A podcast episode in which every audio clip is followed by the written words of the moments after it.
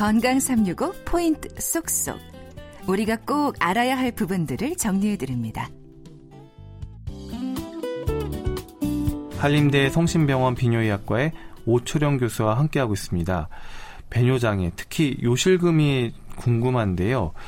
요실금은 여성들이 겪는 노화로 이 치료법이 없다. 뭐 이런 그런 생각 때문인지 뭐 생리대나 성인용 기저귀로 견디는 분들도 많던데 어떻습니까? 치료 방법이 없다라기보다는 많은 환자분들이 말씀하신 대로 노화 때문에 누구나 다 그런 거고 어쩔 수 없다 이렇게 생각을 하시는 것 같아요. 그래서 간단하게 패드를 찬다든지 성인용 기저귀를 사용하시는데 비뇨의학과 전문의로서 말씀드리면 굉장히 안타까운 일입니다. 우리가 이제 사석에서는 농담으로 비뇨의학과 전문의의 가장 큰 적은 성인용 기저귀다 이렇게 말씀드리거든요. 어. 약물 치료나 수술 치료 또는 어, 상담을 통해서 분명히 극복할 수 있는 병인데 그냥 숨기거나 어, 병원을 찾지 않는 경우가 많아서 좀 안타깝습니다. 어, 그러면 이런 요실금이 있을 때 생리대나 이런 것들을 대용해서 쓰면 어떤 문제점이 있을 수 있나요? 음, 가장 상식적으로 생각해도 위생적인 문제가 생기겠죠. 뭐 실제로는 그렇지 않더라도 혹시 나한테 냄새가 나진 않을까? 다른 사람들한테 불쾌감을 주지 않을까? 이렇게 걱정해서 사회생활도 좀 기피하고 다른 사람들과 만나는 걸 좀 꺼려하기도 하고요.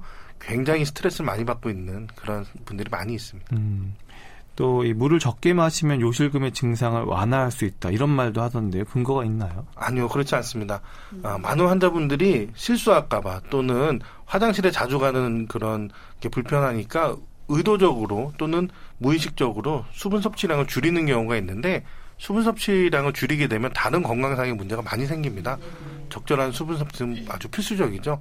따라서 요실금을 피하려고 수분 섭취를 제한하는 건 굉장히 피해야 돼. 예, 잘못 알려진 상식입니다. 네. 또 웃거나 기침할 때 소변이 새는 이 요실금도 있잖아요. 이 수술 치료가 이건 효과적인지도 궁금하고요. 또 소변을 참지 못하는 절박성 요실금 이건 또 수술이 필요 없다는 얘기도 있던데 좀 요실금마다 좀 치료법이 다른가 봐요. 아, 네, 맞습니다. 어, 똑같이 소변이 새더라도 두 가지 종류로 나눌 수 있는데요. 어, 제가 환자분들께 설명드리기로는 물탱크와 수도꼭지가 고장난 다른 병이다 이렇게 설명드립니다. 기침하거나 웃거나 뛰거나 어, 쭈그려 앉았다 일어날 때 이럴 때 소변이 새는 거는 복압성 요실금이라고 해서 배에 힘이 들어갈 때 나도 모르게 소변이 새는 건데요. 그거는 요도 끝에 달려 있는 요도 조임근이라고 하는 밸브가 약해져서 생기는 겁니다. 음. 이거는 밸브를 조여주는 수술적 치료가 1차 치료고요. 어. 과민성 방광이 너무 심해져서 화장실 가기도 전에 나도 모르게 나온다. 또는 손 씻을 때 나도 모르게 나온다. 이런 거는 물탱크, 즉 방광이 고장난 병입니다. 어. 이거는 1차적으로는 약물 치료를 어, 권하고 있습니다. 그러면 또 이 절박성 요실금의 약물 치료에 있어서 뭐 녹내장이나 천식 환자들은 이 약물 복용을 삼가야 한다는 말도 있던데요. 아, 네 맞습니다.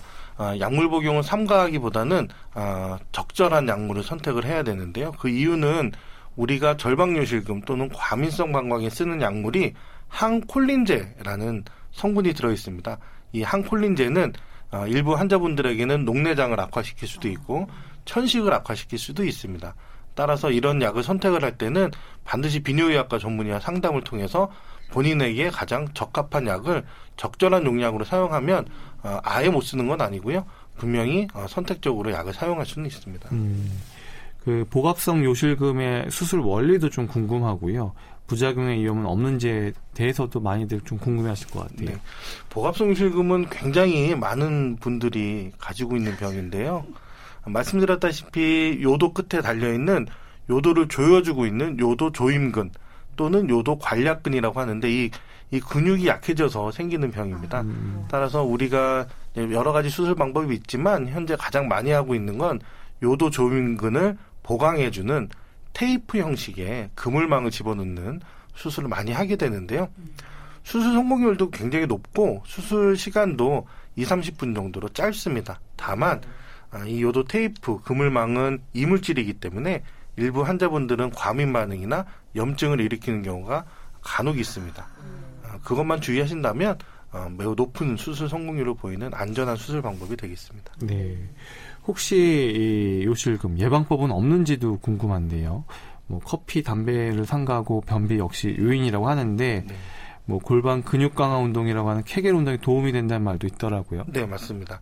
어, 요실금은 두 가지라고 말씀드렸잖아요. 네. 방광이 고장나는 절방 요실금, 요도 조임근이 약해지는 보감 요실금 두 개로 나눈다면 방금 말씀드렸던 커피나 카페인을 좀 줄이시는 거는 절방 요실금에 효과가 좋습니다.